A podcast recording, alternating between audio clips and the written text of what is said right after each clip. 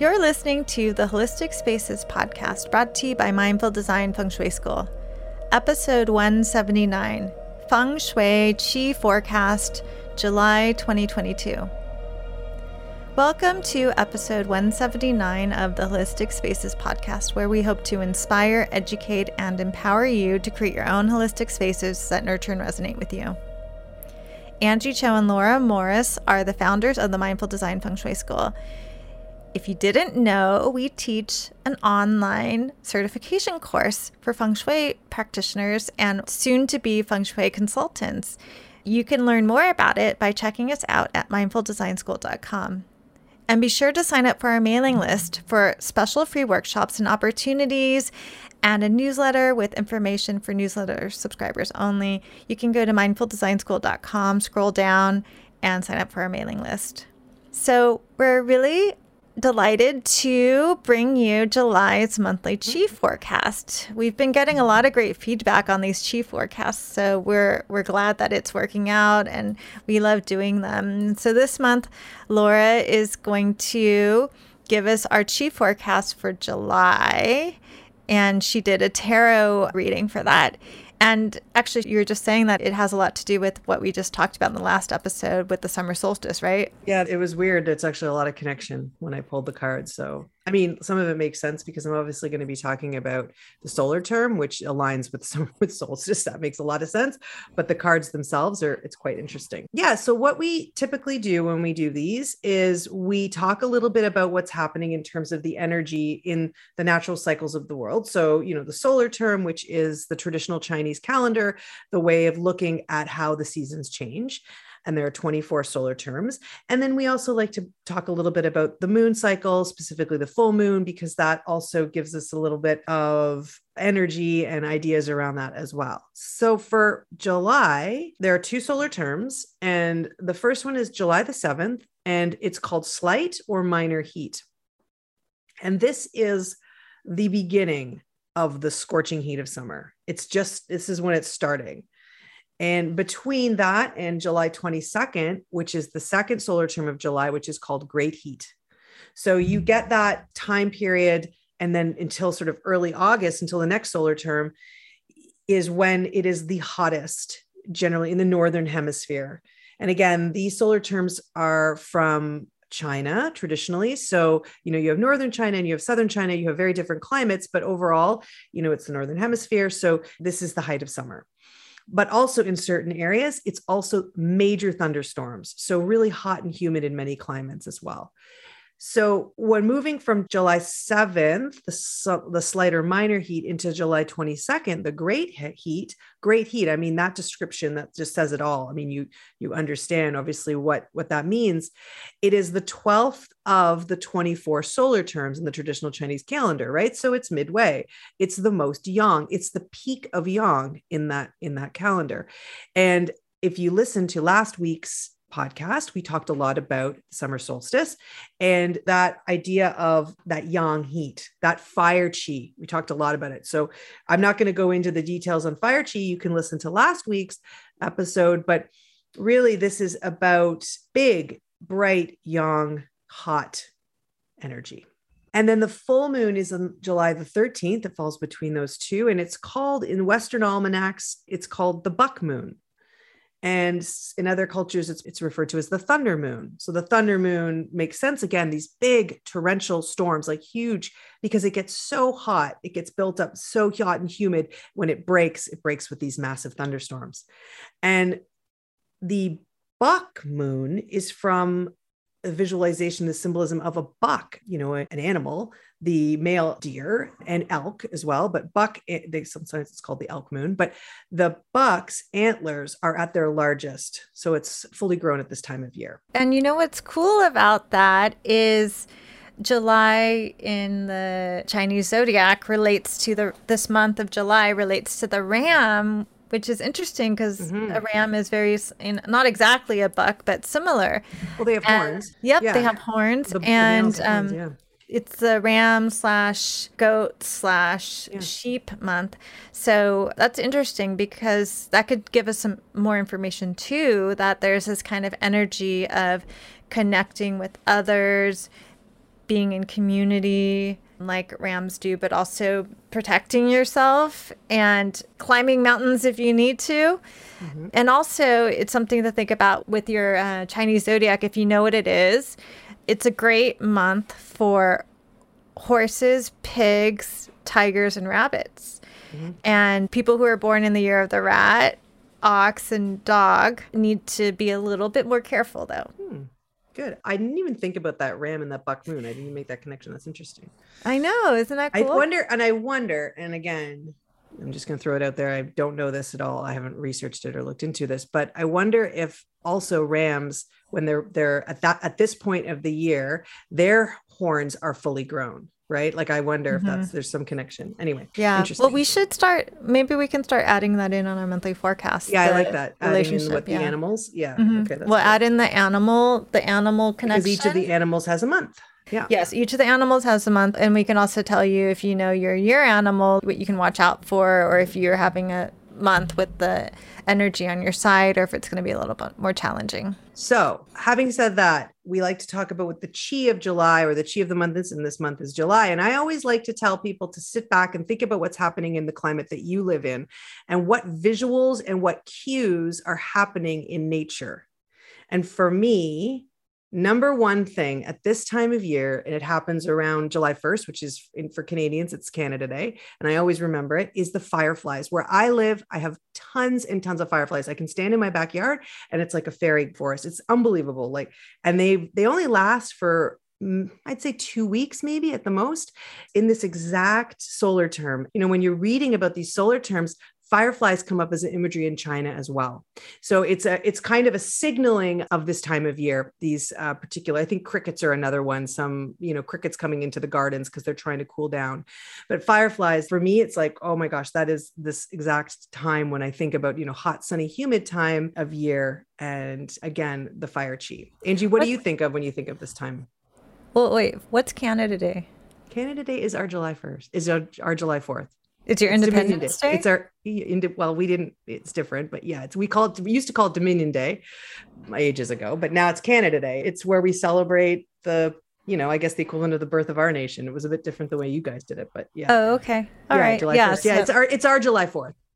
Okay, so then in the states we have July 4th mm-hmm. and it is also very hot and humid, especially in New York City.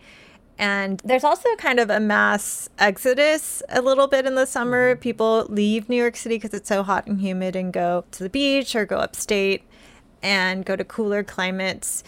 And I personally love fireworks, which is also fire energy, right? So July 4th, like I live on the river, so often I can just walk out on FDR Drive, which is the highway, and they close it off and I just stand on the highway, which you normally can't do because there's cars zooming down it and see all the beautiful fireworks. So it's a it's kind of a nice time and you think about being out, you think about barbecues, connecting with people. It's also like so hot that you kind of move a little bit slower, right? Mm-hmm. You you can't yeah. move so fast. You can't run around as much and you kind of slowly walk through the, the thick humidity and rest. So it's nice because even though it's a time of fire, which is kind of like a lot of energy, Laura and I also take kind of take a t- time off as well. And, you know, people take their summer vacations. But it's also important to think about if you're overwhelmed by this fire energy. And we talked all about this in our last episode. So, if someone has a tendency to be really hidden and more low energy, you can really take advantage of this fire energy. And then, alternatively, if you feel burnt out or overwhelmed, you can balance out the fire energy by bringing in water energy simply by being around water or bringing in water energy that just go to our last episode yeah, and talk a lot say, about we, that. And then we talked a lot about it. Like, but that's what came up here was again, everything is visible. Things are coming to light.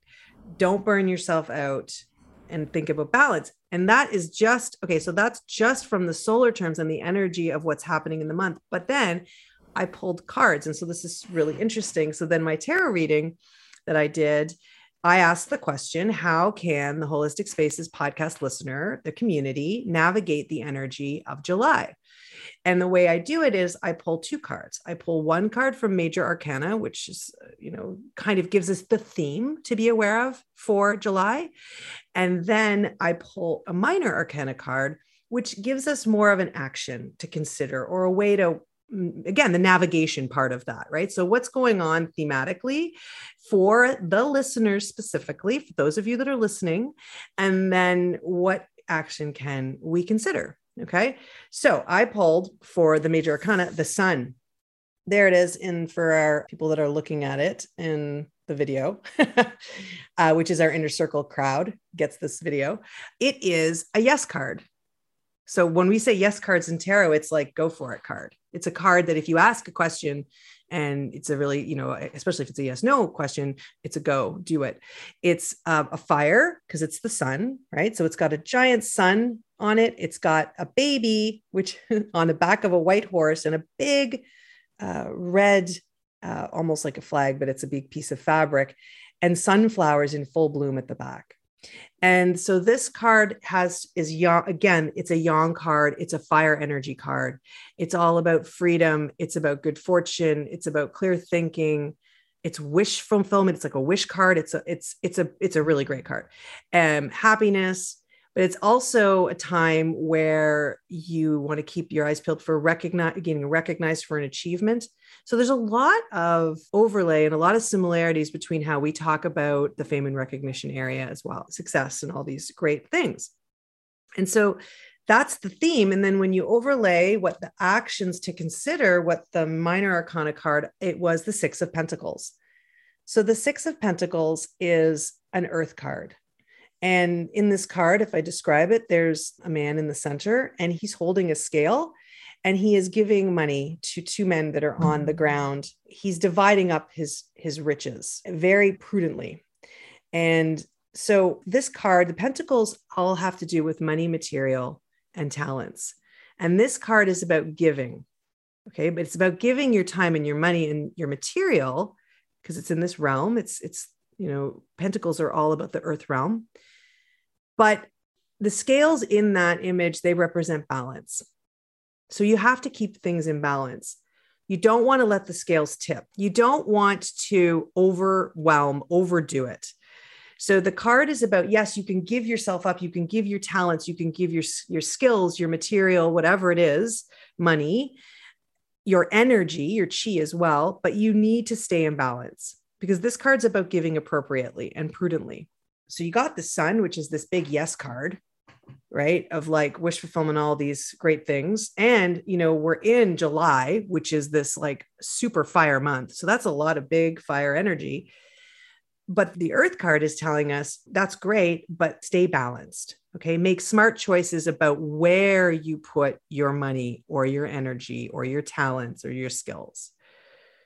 And the lesson is also to to give only at the level that fits your means, your energy, or what you're able to give. Find the boundaries that are within Earth, and Earth provides you the boundaries, right? So, yes, say yes, do, you know, got you've got the freedom to go, be happy, get out there, you know, get that achievement. But always make sure that you're not giving more than you can either do, you know, energetically or materially. So let's talk about some feng shui ways to work with what Laura has shared with us. So, one thing I was thinking was when we talk about being seen, saying yes to being seen, and really letting the light shine on you, is to look at the entry of your home. So, now is a great time to clean your entry, shake out your doormat, get a new doormat if you need it. Is your doormat, you know, really old and dirty and does it need to be refreshed? And sweep the entry, refresh the light fixtures, clean everything. So your entry represents how the world sees you. So be sure to clean that. And if you live in a house, with some landscaping in the front, be sure to prune your landscaping. Make sure you can see the front door. Take the time to maybe plant some new flowers. So you can bring in some great, beautiful flowers like red flowers or orange flowers, brings in fire energy. And if you don't have a house and you have like an apartment or something like I do, you can just bring in some fiery seasonal flowers into your home. I love that card with the sunflowers. Mm-hmm. You can bring in seasonal sunflowers and put them in your entry or somewhere in your home or red flowers that brings in that fire energy. And then, you know, it may seem kind of simple and straightforward, but it isn't. Is that um, one way that you can start balancing out that water and water and fire together is to just make sure that you actually change out the water and you offer clean, cool water to your flowers and pay attention to that. And even in Ikebana, where I practice Japanese flower arranging, in the summer you actually have vases that show more water because it's very it's a cool offering it's very kind to your guests to see more water and it's very cooling for you and then the second thing i was thinking when laura talked about being kind and generous but being prudent about it is to and also about the scales and balance is to look around your home and see if there's something that you can give away that you love. And there's a lot of meaning in that to be able to give away something that you care for a lot. Because, first of all, if you really think about it, think about how many things we have one time I went on this road trip and we were visiting all these thrift stores and I was amazed to find like so many things that I had in my childhood or, or, years ago that I never thought of again except I just happened to see them at this thrift store. And so it's really a great practice, especially in light of this energy of July and this chi forecast to see if there's something that you love that you will actually have a hard time giving away and give that away. And it doesn't have to be something big, but we have so many things that we don't need them all. And I trust me, you'll probably forget about it in a few years. But even practicing that, I think I talked about this a few months ago where I was reading this book and it talked about how one way to practice generosity is even like moving one object from one hand to the other and practicing and noticing how that feels. But again, like find something that you love in your home and it's going to be a little bit painful to let it go and give it to someone. I like that. Yeah. What yeah. Do, does anything come to mind for you? For me, I've mm-hmm. actually been thinking a lot about giving some of my plants away which you know you talk we've talked about that many many times in different different um, episodes. And i'm really struggling with it because i have some beauties that you couldn't even buy these the size you know what i mean? Like i'm like oh, i can't give them up. But i worry that i'm like i just i feel like i feel like i'm maybe getting ready to give away a plant that's a funny baby, i was i just yeah i was just glanced up at a fiddlehead that i love and I was like, oh, that would be hard to give away. Mm-hmm. So, but usually I'll say for the listeners, you might have had something pop up in your head, and that's probably the right thing to mm-hmm. give away. Do you have any thoughts, Laura, on feng shui things? That no, I like that. Here's what I like about this. We didn't talk about this at all before I did my my. uh You know, obviously, I pulled the cards and talked about it, and Anjie just kind of came up on the spot with these with these inspirations in terms of how to work with it in feng shui, and I think it's perfect.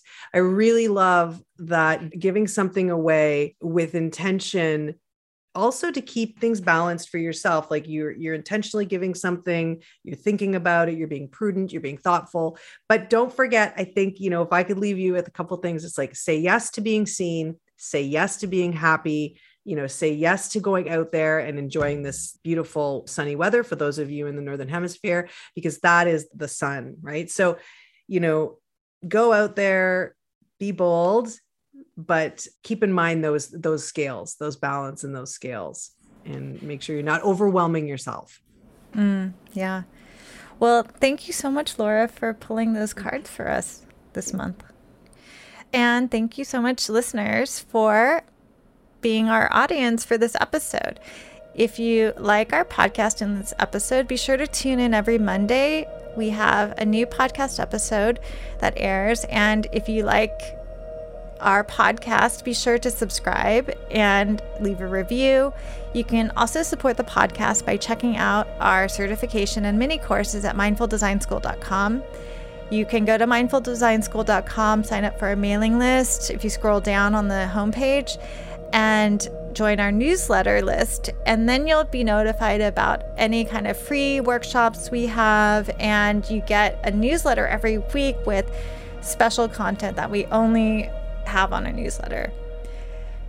So, thank you so much for listening, and we'll see you next week.